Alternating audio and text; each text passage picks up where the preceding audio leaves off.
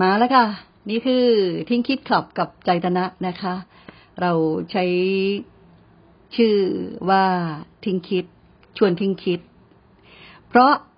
ลองสังเกตดูว่าเวลาที่เราคิดเนี่ยนะคะ เวลาที่เราคิดอะจริง ๆ นะเวลาที่เราคิดส่วนใหญ่เนี่ย มันมันมักจะไปในทิศทางที่ เออ คิดคิดคิดคิดคิดคิดคิดเนี่ยมัน จะฟุ้งนะ มันจะฟุ้งซ่านซะส่วนใหญ่นะคะ ปัญหาที่จบไม่ลงก็เลยใช้คำว่าทิ้งคิด แต่จริง ๆ แล้วความคิดมันมันก็ยากแหละที่จะทิ้ง เพราะว่าเรารับรู้มาแล้วเราก็รู้สึกแล้วเราก็นึกแล้วเราก็คิดอยู่ตลอดเวลานี่เป็นธรรมชาติของคน แต่ถ้าเรามาจัดสรรปันส่วนเออเอออันนี้มันเป็นเรื่องที่คิดดีนะ อันนี้เป็นเรื่องที่คิดไม่ดีนะ เป็นเรื่องอกุศลนะก็อะทอนทอนมันออกไป เล็มเล็มมันออกไป ขจัดขจัดมันออกไป แล้วก็ทิ้งได้ในที่สุด ก็จะเป็นแต่เรื่องดีๆ ที่ทำให้ส่งเสริมให้เราพูดดี แล้วก็ทำดีกันต่อไป จากความคิดดีนะคะ ก็ค่อยๆ ในที่สุดเนี่ย สุดท้ายก็ต้องทิ้งหมดทุกอย่างอยู่แล้วล่ะ ก็เลยอะเอาสุดท้ายมาพูดก็แล้วกันทิ้งคิดใจเป็นอิสระนะคะ วันนี้คุณเอ็กซ์เปิดโอ้โหคำถามวันนี้ สั้นนิดเดียวแต่โอ้โห ต้องใช้ใช้อะไรล่ะคะ เรามีเวลาที่จะตอบกันประมาณห้าหกนาทีเนี่ยนะคะ จะพยายามตอบให้ได้ใจความมากที่สุด คุณเอ็กซ์เปิดเขียนมาถามว่า ชาติหน้ามีจริงหรือ เออเนาะก็มีนะข่าวคราว มีนะในที่นี้หมายถึงว่าข่าวคราวที่คุณบอกว่าเนี่ยจำชาติก่อนได้ เป็นคนชาติกับชาติมาเกิดอะไรเงี้ย ก็มีมีอย่างเงี้ย แต่เราเชื่อแน่หรือเปล่าเราเราพิสูจน์ได้ มนุษย์เราเราก็ไม่เชื่ออะไร ง่าย ๆ อย่างนั้นมั้งนะคะ เราต้องพิสูจน์ได้ด้วยตนเองทีนี้ เราจะพิสูจน์ได้ยังไงล่ะ เพราะว่าพอเกิดมาแล้วเราก็จำไม่ได้แล้ว ชาติก่อนเป็นอะไร ชาติอะไรเป็นยังไง เราก็จำไม่ได้แล้วนะคะ เราไม่ใช่ เราไม่ใช่สัพพัญญูเราไม่รู้ทุกอย่างได้ขนาดนั้น แต่ทีนี้เนี่ยมีวิธีพิสูจน์ง่าย ๆ ว่ามันจะมีจริงไหมนะคะ มีวิธีพิสูจน์ง่ายๆว่าจะจะมีจริงไหมคือ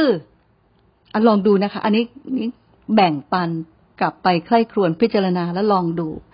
นะคะว่า ถ้าเราสังเกตตัวเราเองเนี่ย เราคุยกันมาว่า ต้องยอมรับหลักการนี้ก่อนนะ ว่าชีวิตของคนเราเนี่ยประกอบไปด้วยสองส่วนคือกายส่วนหนึ่งแล้วก็ใจส่วนหนึ่ง ส่วนที่เป็นรูปประธรรมกับนามธรรม ใจเนี่ยมันรับรู้ตลอดเวลา แล้วมันก็เปลี่ยนการรับรู้ตลอดเวลาอะเห็นไหมคะ เดี๋ยวเราก็เห็นอะ เสื้อตัวนี้สีฟ้ามันโอ้โหมันมาเลยมันประมวลผลเรียบร้อย เสร็จแล้วเราก็ไปได้ยินเสียงใครพูดก็ไม่รู้เนี่ย มันรับรู้อยู่ตลอด มันการรับรู้เสื้อสีฟ้าตัวนี้เนี่ย ด้วยทางตาเนี่ย มันยังไม่ทันจางหายไปเลยเราก็ไปได้ยินเสียงขึ้นมาแล้ว มันก็สวนกันขึ้นมา มันก็จะเป็นอย่างนี้อยู่ตลอดเวลา แสดงว่าใจของคนเราเนี่ย มันต้องมีที่อยู่ตลอด มันไม่ได้เคว้งคว้างว่างเปล่า มันจึงต้องมีที่อยู่คือการรับรู้ของมัน มันต้องมีสิ่งที่มันรับรู้ตลอด มันถึงมีใจ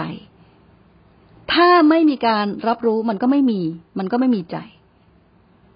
ทีนี้พอเราคนเราเกิดมามีรูปประธรรมนี้แล้วเนี่ยมีร่างกายนี้แล้ว แล้วเรามีใจเข้ามาเนี่ย